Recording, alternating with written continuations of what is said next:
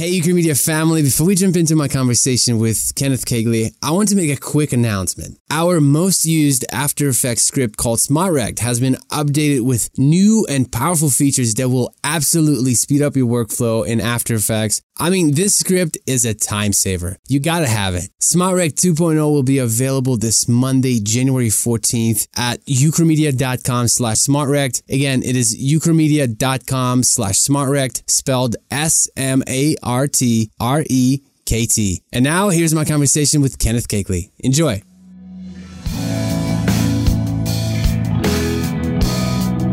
What's up, Ukramedia family? Vladimir Prokhnevskyy here, and welcome to episode number 55 of the Ukramedia podcast, where I serve a family with weekly interviews from highly creative people. And today's guest is Kenneth Kegley. He is a director and creative director based in Los Angeles, California. Kenneth, welcome to the show and share something interesting about yourself that most people don't know.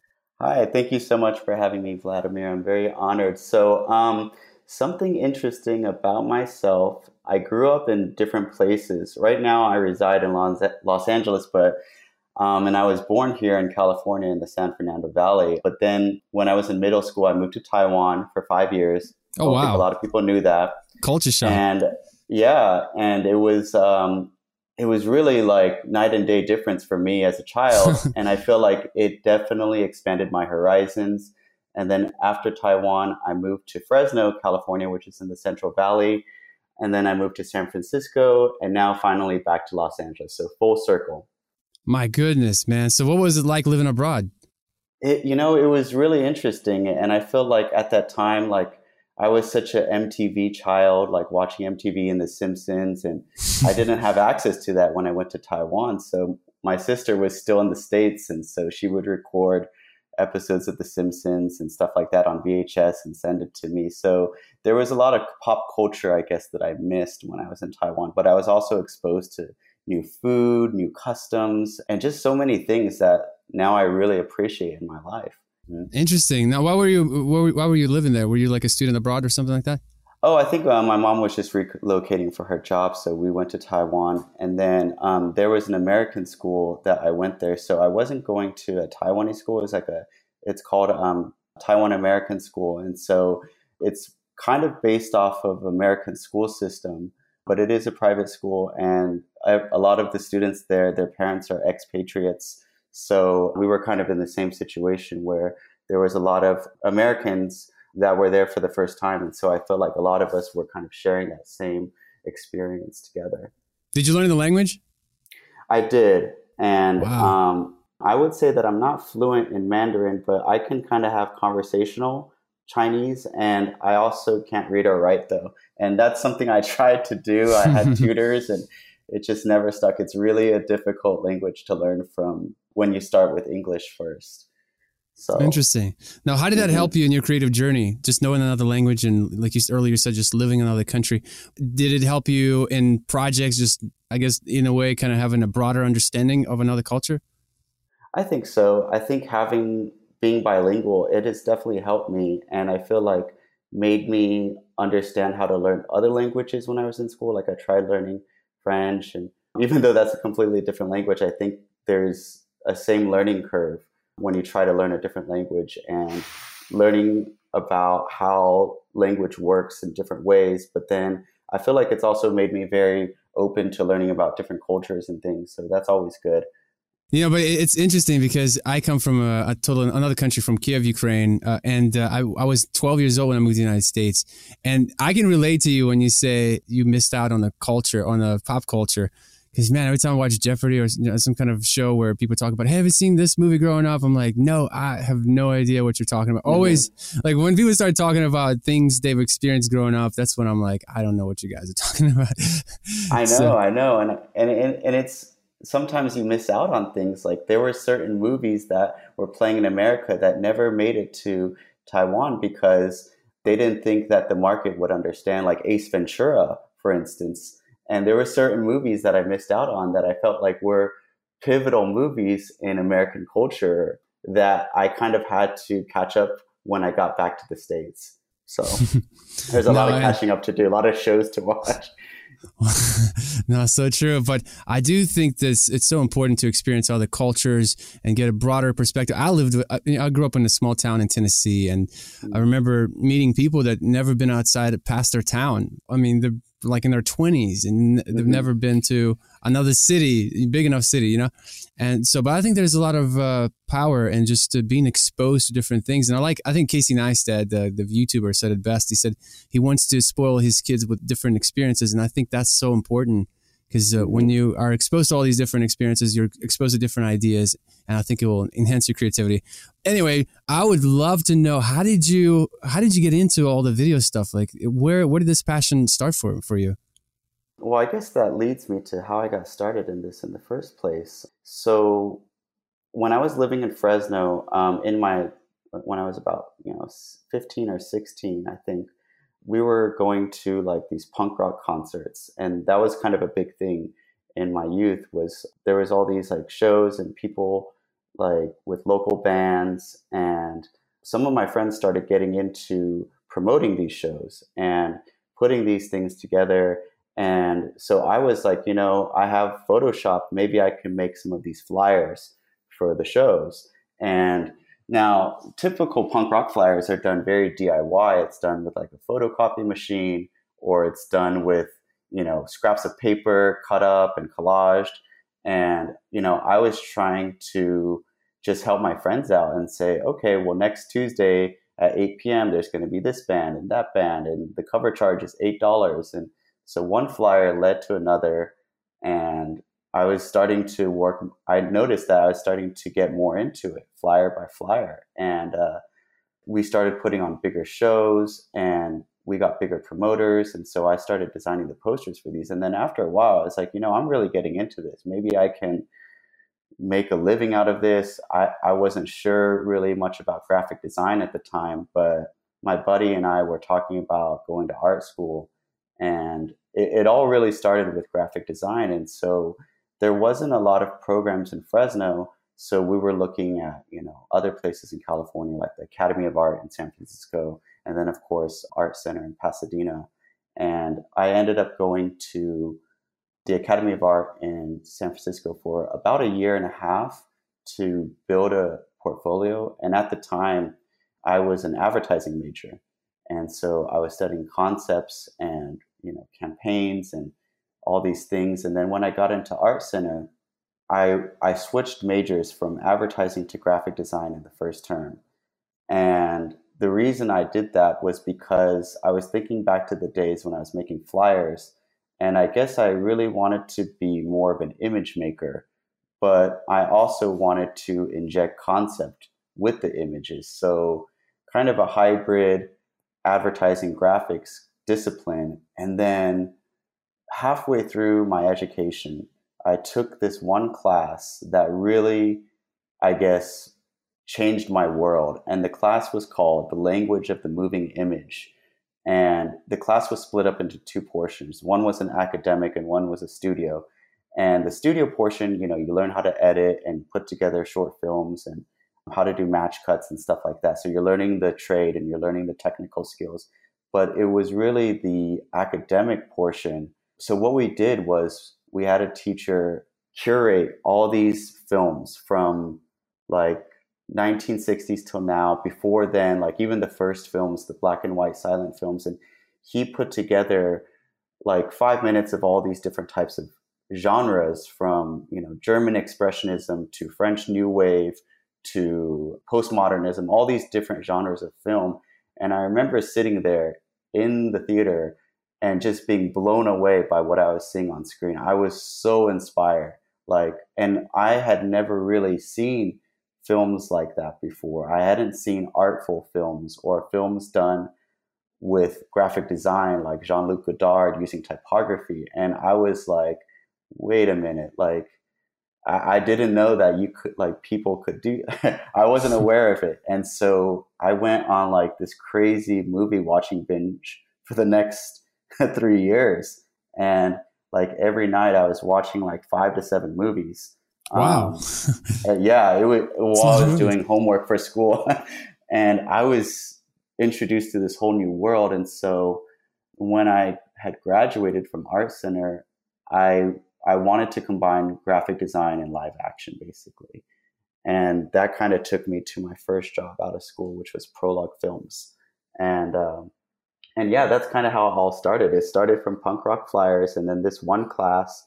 And now I'm still kind of combining those two mediums, graphic design and, and filmmaking. What was your, uh, you know, you said you started your first job. How was that like transitioning to working at your first job? Was it easy? Were you nervous? Were you scared? Was it a smooth transition? It was a smooth transition. And I should say it was my first design job. Like I had, you know, other small jobs when I was a teenager, but this was the job I was really seeking to get. And I knew coming out of school, that's where I wanted to work. And I think I sent an email to the owner, and he at the moment said, "Oh yeah, I got it," but didn't say anything much more. So I felt like I had to revamp my website or do something more, and then so I did. So I spent two months revamping my website. So there was a little hiccup in the beginning, but then I sent my work over again, and they're like, "Can you start today?" And then wow. and then I was and then I was there for three years. So wow, um, and I have to say it was a really really wonderful experience for me because I felt like it was like graduate school. It was like I, I, I was working with some of the top talents in our industry. It was a, a huge learning experience because every day after work, I felt like I was so behind. And I, it really pushed me creatively and mentally and to really try to catch up to with like how great these people were and uh, you know I'll never forget that. Do you still have that feeling of uh, of feeling like you're still behind, or does that feeling ever go away? I, I, I do feel that way. Yes, still. And what's funny is there was a question which is what is something you believe to be true that you don't anymore? And I think one of those things is that I thought things would get easier, but I feel like things do get easier because you get better at certain things. But then if you kind of have high expectations, then you're always setting that bar higher. And so you're always feeling behind. And I feel like in history and in art and, you know, in all types of forms of art making, there's amazing examples of people who've created amazing work. And that should always humble you and should make you want to be as good as those people so to answer your question, it's like, yeah, I still feel like I'm not that I'm behind, but that that there's still so much more that I have to learn and to grow from. Yeah, I think it's healthy to have that kind of feeling. You know, it's healthy to have your finger on the pulse and to kind of check back, like, hey, am I am I where I need to be? And I don't think you truly arrive. It's it's a journey. You just you just learn other stuff. You're like, oh, there's this to learn. Cool. and then you kind of transition to that. Would you agree with that? I totally agree with that. And and I and I'm trying to enjoy the journey too as I go, and I, am trying not to, um, like I think when I was starting out, like there's so much pressure, but I think you got to get used to it, and you got to, you know, you still have to live your life, and you have to maintain other things in your life so that it's not just work all the time. right. Yeah. Now, what is the best advice that you've ever received? Okay, so the best advice I would say, and I love this thing, and I, I still think about it all the time, was to keep your ego in your pocket.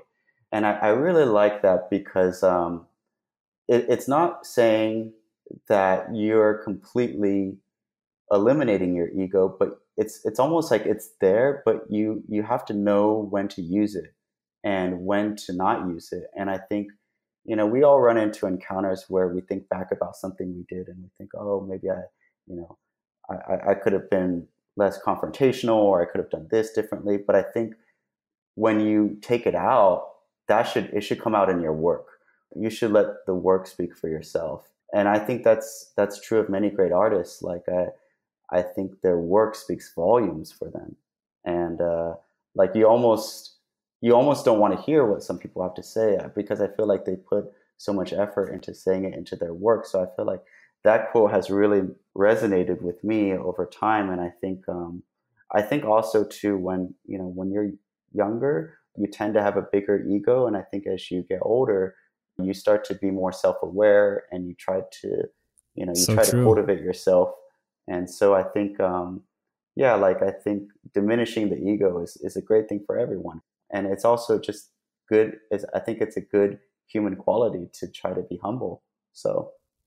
No, and so true. I love how you said let let work speak for itself. It's kind of like talk is cheap, you know. Let's see what you can do, you know, because right. some some people are great at uh, at speaking and they can get themselves on big stages, but then if you can't deliver, if then that's a problem. You know, it's interesting because you're t- talking about ego, and I remember I was at this wedding. This is just totally being sidetracked, you know, sidetracking from our conversation. But uh-huh, I was at this uh-huh. wedding, and there was this guy that I know. He was just married for like two, three months. I mean, just newlywed, this dude. And uh, at that point, I mean, I was still. I think I was married like four years. And this guy was just sitting there telling all the younger guys this marriage advice. And he's just, I'm thinking like, dude, and I remember I was sitting next to an older guy and he, he was married for like 15, 20, I forget how many years, but a lot of years. Mm-hmm. And he was just like, dude, I've been married for that long and I still don't have it figured out. and I just thought it was interesting. Here's a young guy who has this ego. He thinks that he's got it all figured out. He's been married for a couple months. And here's an older guy who He's like, dude, totally. I thought I thought I knew her. Every right. day I'm learning something new. So kind of, you know, to show you, I guess, an example of what you were talking about. It's true. The, old, the older you grow, the more, the more humble you become, more forgiving you become. And uh, I want to transition to something dark, though. I want, I want, I want you to tell us uh, a story of your worst moment in your creative journey. Man, I can't, can't wait to hear what it is. All right. So, I mean, continuing on, it was, you know, so I was talking about my first job outside of school and you know i had been there for three years and i you know like i thought i was doing good work and i got laid off and mm. It was completely unexpected like it was almost like um yeah it was it was kind of a shock when it happened but it was me and you know a few other people in the company and i felt like I, at first i was so hurt by it because at that moment, like I had given it my all, and you know, like I was really dedicated and sincere about the work I was doing. Sometimes the biggest failures, like, really kind of open your eyes to a lot of things. So, you know, as difficult as it was at the moment, I think it made me stronger. It gave me new perspective, and I don't think it left any scars, but it was more like a lesson as well. And yeah, I think um, like I was thinking about that question and I was thinking, yeah, that's definitely one of the experiences. I remember if, if, to get into detail for a moment, I remember the day I found out and I just sat in my car, like in this like random parking lot, hmm. like, cause I didn't know what to do. Like I was lost. It's like everything had just changed in like a, over one email. And I remember my hands were shaking and I was also ashamed. Like I thought it was something I had done. You know, like my, my imagination was running wild. I was like, what did I do? What happened? But you know, it all I think worked out in the end. But I remember at that moment, it was it was it was soul crushing. so oh, that was definitely that, yeah. one of the worst moments. Yeah. Uh, same thing happened to me. I remember when I received my email that I was let go and the room starts spinning. I had to sit down and just like thinking, wow, this is this sucks. This hurts. Tough. Now now, yeah. are, are, there any lessons? What kind of lessons did you learn from this experience? Is there did you do anything different going on forward with with your career? Did you adjust anything to prevent this from happening again? I guess. I think I just realized that it is, you know, it's just part of our business, you know. And the more I've been working in our industry, that I've seen more and I've experienced more, and so that's kind of made me a little bit wiser and made me realize that, you know, it I think at that time it was just I was hurt for the wrong reasons, and now that I have a bigger scope of things, I, I understand that it's just part of business, and I feel like it, it's totally not personal, and to not take things so so personally and emotionally. To sometimes it's just the way things work. So sometimes I think it's easy for artists and you know to get emotional, but sometimes we just have to be logical about it. And I think balancing that is is kind of important too as well and i think over time like i, I try to make sure that both things are like living in harmony I, and i mean the emotion and the logic so that one doesn't override the other because i think it's important to kind of have both and sometimes you do need to be a little bit more emotional and that's when some of the good work comes out. So true. No, and I think uh, for me it was because you know when you work somewhere for such a long time, you you you attach your identity to that place, and when you you know there's this you know when you get fired or let go, it's like you feel like there's this identity crisis that comes over you, and you're just start questioning yourself. it, it, was a dark moment for me. I, I, remember I went for like six months just soul mm. searching, mm. trying to figure out what my next mm-hmm. step should be. And but let's transition to something something positive. let's talk okay. about your your best moment in the creative journey.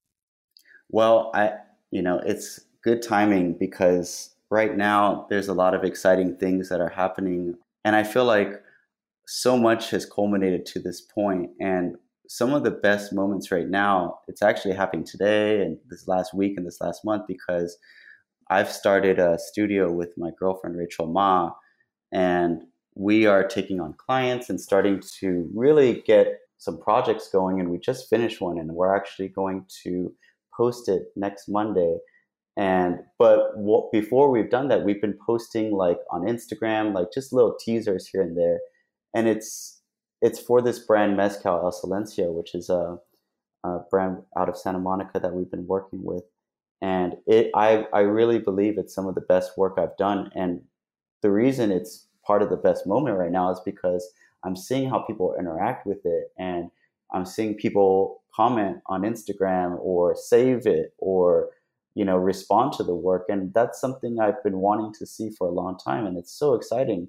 And like you said um, earlier, like this year is the first year I put work on Behance, and people have been so generous with comments, and it's been really kind of amazing because like it boosted my confidence a lot to to have people support what you're doing and even you know you reaching out to me like it makes you feel like hey maybe i'm doing something right and maybe i should keep going and because i think you know we all have self-doubt right. but i think having people support you and leave comments, it's it it really does kind of get you going and keeping me moving forward. And and now like so much of what I do is based upon you know how people react with this. So I think hearing back from the community about some things you know we've worked on has been really rewarding.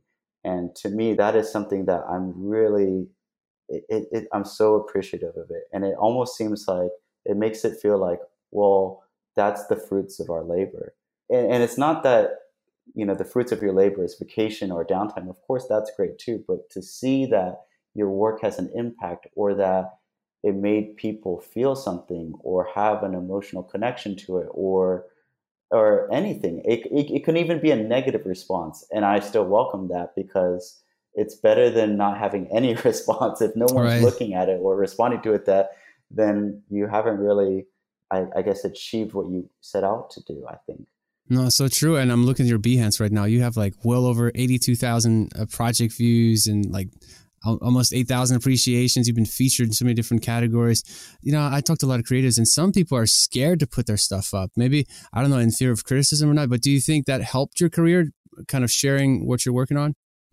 I think so. And I encourage people to put their work on Behance. I, I, am not sure why it took me so long. I think I always had an account, but for some reason I just hadn't been posting projects. I was just doing it on my personal site. But I encourage it because I think it gives your work exposure. Like, I think I'm getting more exposure here than I am from like my personal site and from Vimeo. So, yeah, it, get it out there. And, you know, like, but one other thing that's good about putting your work on Behance is every time you present your work, it gives you an opportunity to present it differently. And there's so many brilliant case studies on Behance that are very inspirational to me and the way people lay out their work. And, and also a lot of our peers are on Behance. So I think it's, it's kind of become my new Pinterest in a way where I just feel like there's so many great projects out there that you can appreciate. But I do think, yeah, I've gotten lots of messages about, you know, doing work. So I definitely have gotten some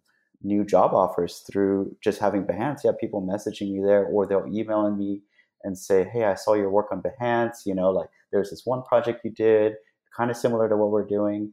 And uh, so, oh, yeah, it's been nothing but helpful. And I feel like, yeah, just more good things are happening because I think it's important to get your work on all these different types of platforms, not just your personal site. There's so much there to comb through. So, yeah, it's been great. No, and that's how I found you. that's what landed you on our nice. podcast, right? Through Behance. Nice. I was just scrolling through and I was just like, wow, this is this guy's talented. I got to talk to this guy. now, speaking of talented people, and uh, do you do you follow any influencers on Behance or YouTube? Do you have any people that you look up to in the industry?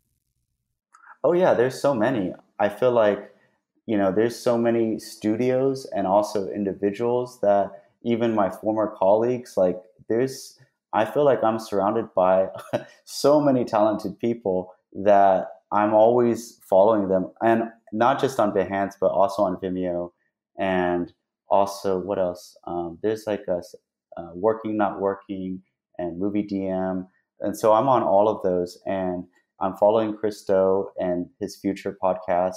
I used to work uh, with actually that I should say that was my first design internship was at Blind. Wow, that's um, pretty working sick. for Chris yeah, and Chris was a great mentor, still is, and I'm I'm still watching those videos and learning from it. He's so he's got so much knowledge about this industry and how it works. And for someone like me, who's right now just kind of starting up my own company, I'm running into like I'm literally watching his podcast as those things are happening.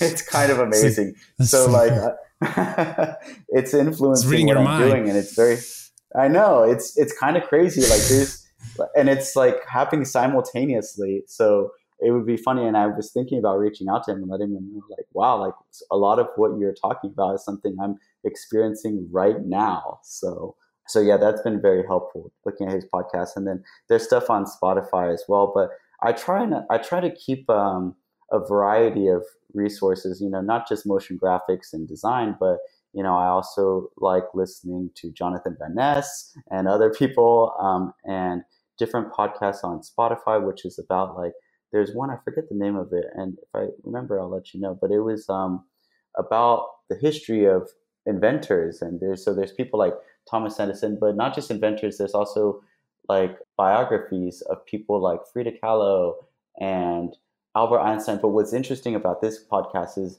the information they provide is different than what you can find on Wikipedia and other sources. It's more like stuff you don't know about these people that it's I, I find very interesting, and that's been something I've been listening to a lot lately as well.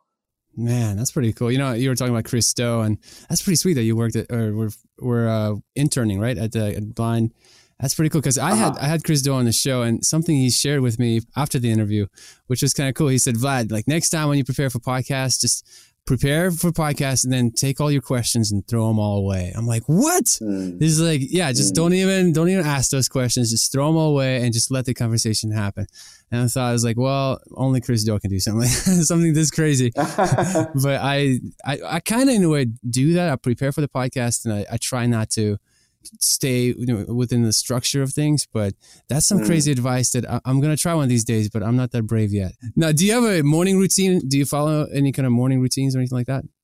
Let's see. I feel like, I mean, this is a pretty basic reply, but coffee is so important. Yes. And um, I've been, like, my area has all these new boutique coffee stores. So I feel like I'm very privileged to access these really good coffees. And that is like it's kind of like you can't start without that first cup of coffee and and actually today I haven't started with that yet, so maybe I'm a little bit off. But definitely, I start with that. I sometimes exercise in the mornings because that's my favorite time to do it.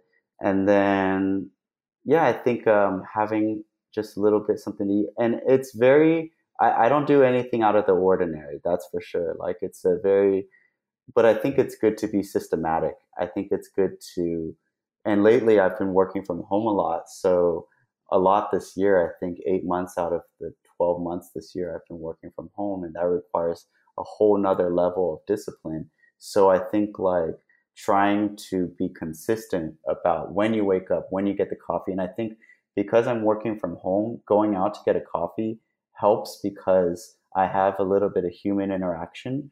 Otherwise, I would be by myself all day long. Lately, we have actually some people working in our studio, so it's been nice. But like for the rest of the year, it's been kind of like getting close to cabin fever uh, every so often because so yeah, you're you're like if it wasn't for coffee or like little breaks in the day, I, I really wouldn't see anybody. So no, I, um, I work from home and that's as well. something new.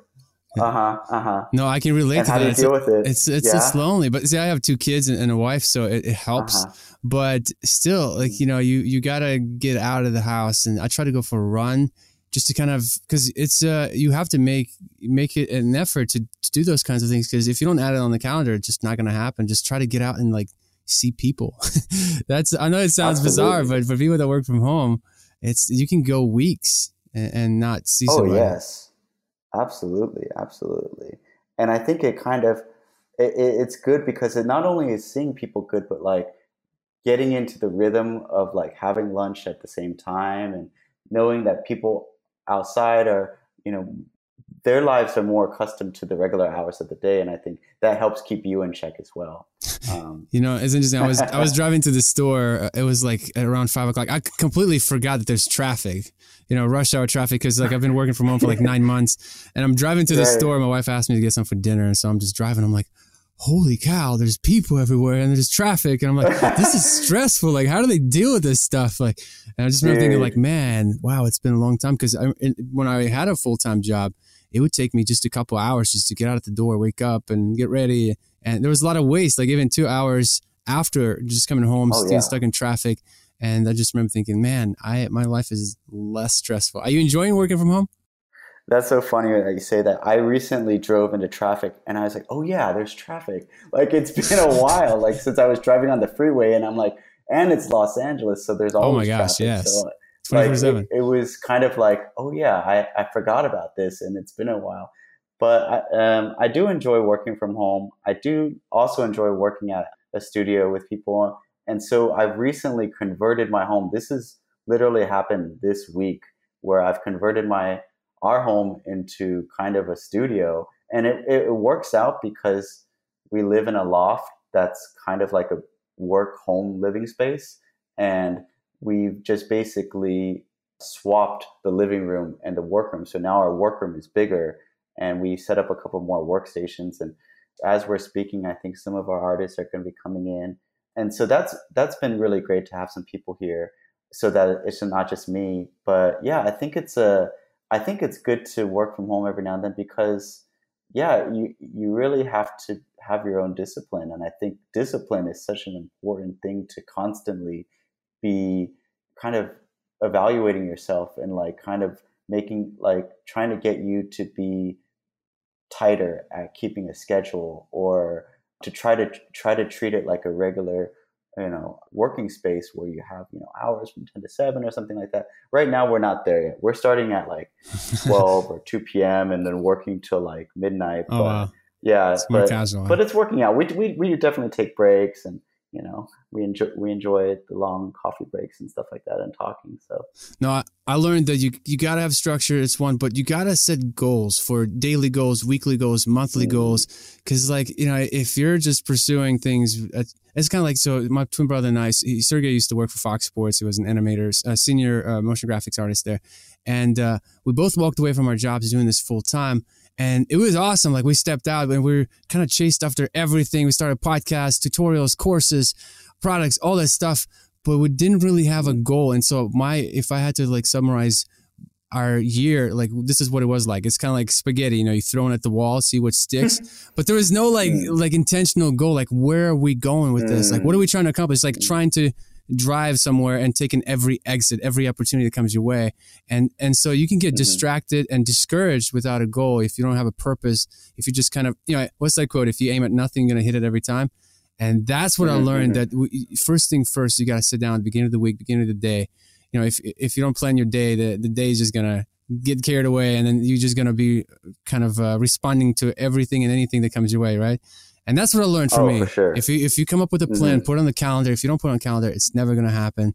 And uh, absolutely, that's my uh, number yeah. one mistake that we did with our, our companies that we didn't sit down at the beginning when we first quit and just like what why mm-hmm. are we why did we quit to begin with? What are we doing? What's our goal? What's our plan? And then just start start mm-hmm, there. Mm-hmm. So that's that's what I learned, but I'm still learning. And you know what? That I'm so glad you said that because as you're saying that, I was like, wow, I should probably be thinking about this too. like I should I should probably be implementing this too, so that we don't we don't run into the same problem where we're just like spinning spinning wheels but right. not going anywhere. But luckily for us, like I think the reason there's you know we're working together right now is because we do have a deadline for a project, and so like that I guess is kind of our goal is to complete it. So sometimes though, like I guess while we're working, we'll kind of just start talking about you know, what it is we want to accomplish and like what are our plans for next year. And I think even though it's not like we're putting pen on paper and writing down like our goal is to do this, but I think we keep talking about it and maybe you're right like maybe it's better to just actually like have a plan stick to it versus just kind of otherwise it's just a concept and it's just flo- it's just floating whereas it's not as concrete but yeah i think I, I think lately like we we do have goals and i feel like but definitely like i think sometimes we have these longer term goals but maybe it's better to if we think about like a daily goal like i wish i would accomplish today?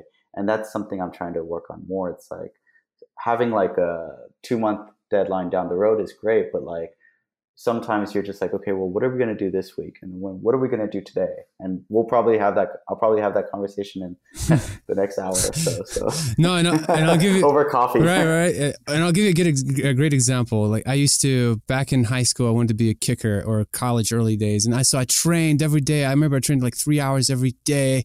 I would, mm. I had like I loved going to the gym, even the days that I hated going to the gym because I just loved it because there's this greater purpose.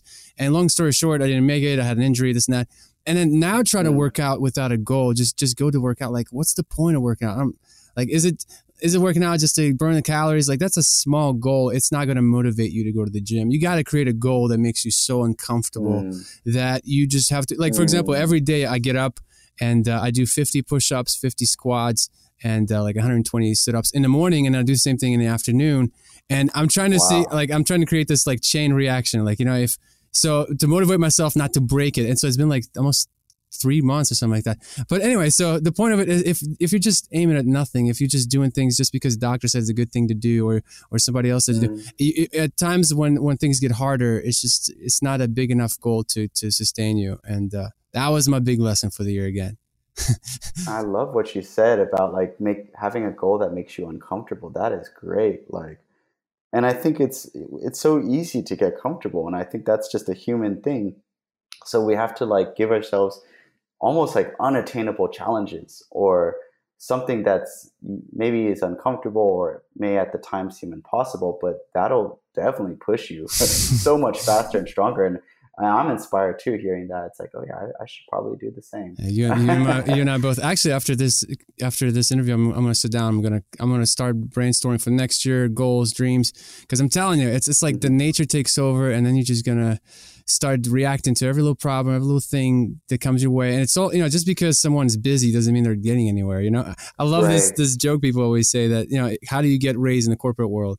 Just pick up a phone, put it next to your, get grab a bunch of papers and run around and look busy. And then people be like, wow, that's the busiest worker, the best worker we got. We got to give him a raise, right? which is, I mean, which is a clever idea, I guess. But just because you're busy doesn't mean that, that you're not, you know, everyone always, you, talk to somebody, it's like, hey, you want to meet up? I was like, oh, I'm so busy. I'm so busy. And like uh-huh. everybody's busy, but just because you're busy doesn't mean that you're intentional. It doesn't mean that you're getting somewhere. So I remind them like you have to have an output output. Like you have to put something out.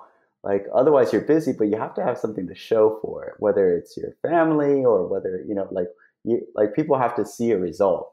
And it's kind of like people say, "Oh yeah, I'm working out all the time," but then you don't see the results. So it's like, mm. "Are you?" That's true. result, like, but yeah. you can tell if if you're working out, people can tell. They'll be like, "Hey, you look great. You lost five pounds," or you know, you look, or or you know, like so, some other uh, part of your body is very muscular. So um, yeah, it should it should reflect the work that you put in. Hopefully. Yeah, definitely. Um, well, I'm looking at the time, and I don't want to hold you over too much there. But let's a uh, couple more questions. What's coming up for you? So again, um, current studio is our new venture. It's an experiment. It's something I'm really excited about because this is our opportunity. Me and a few friends, we've gotten together and some people I've worked with for a number of years, and there's been this talk and about wanting to do meaningful work, work that resonates with us, in addition to the commercial work that we do. And so we're trying to take on more projects that, for us, may be something that I guess is more deep or has some more artistic, personal attachments to it. And I, as much as I love doing commercial work, I think every now and then you you got to try some personal projects, and and that's something we're working on right now. And it's for this organization called Motionpoems, And a lot of our peers have done this. You take a poem that someone has written and make a, a, a motion graphic film cool. to accompany the poem. Wow. And so that's something we're working on right now, and it's going to be coming out in February. And I'm really excited about that. That's what we're working on, you know, basically through the end of the year and up until February. And so, and that is a, it's an ambitious piece. It's two and a half minutes, and we just have a few artists working on it, but it's definitely a passion piece. And we're able because there's no, it's not a commercial project. We're able to kind of spend a little bit more time on the design, get things to where we want them to be. And in addition to that, we're also working with a couple musicians here and there doing you know album covers and music videos for them. So and of course we have more mezcal work coming, which is something I'm really excited about showing. Like I said, we're gonna show one of our projects that just wrapped next Monday. And you know, we're so basically a lot of you know a lot of stuff is coming out and i'm i'm very proud of it and i'm very proud of the teams of people that you know worked on it. And i think all of us feel the same way. So looking forward to that. Now where can people find all, all those videos when they come out? Oh so they'll be on our vimeo. I'm going to put it on behance and i'm going to put it on my website. So i'm going to try to put it on linkedin as many different platforms as i can think of. So it should be easily accessible. And the most recent spot that's coming out next Monday is going to be called Black Magic. Ah, nice. And definitely send it to me when, when it's done. I'd love to share it with our email with our 100%. subscribers. Yeah, definitely. Will do. Awesome. And, and I'll update the show do. notes yeah. and all that stuff. I'll include all the links, all the necessary stuff. Now, last question How can people get in touch with you? Okay, so my website is kennethkegley.com. My email is mail at kennethkegley.com. And I'm also on Instagram. My name is Kenneth Kegley, no spaces, no dashes. And uh, I think that's probably the best way to access me. All right. Well, listen, thank you so much, Kenneth, for sharing your journey with us, man. I appreciate it. Oh, thank you so much, Vladimir. It's been an honor. Thank you. Hey, thank you for listening to this episode. If you enjoyed it, please feel free to share it on social media. I'd also be very grateful if you could rate, review, and subscribe to our Ukramedia podcast on iTunes it will only take you a few minutes, but it will help a lot in ranking the show. And it will also help other creatives discover this podcast. So, huge thank you in advance. And if you have any comments or questions, feel free to email me at vladimir at ukramedia.com. And definitely check out our courses and products at ukramedia.com slash shop. As always, don't forget to join our online mentoring group on Facebook at ukramedia.com slash community. We have well over 2,500 people in this group. It is a great online resource for those of you trying to grow, and it's absolutely free. Thank you so much for joining me on the journey of this podcast. I appreciate you, and I look forward to serving you in the next episode of the Ukramedia Podcast. Bye bye.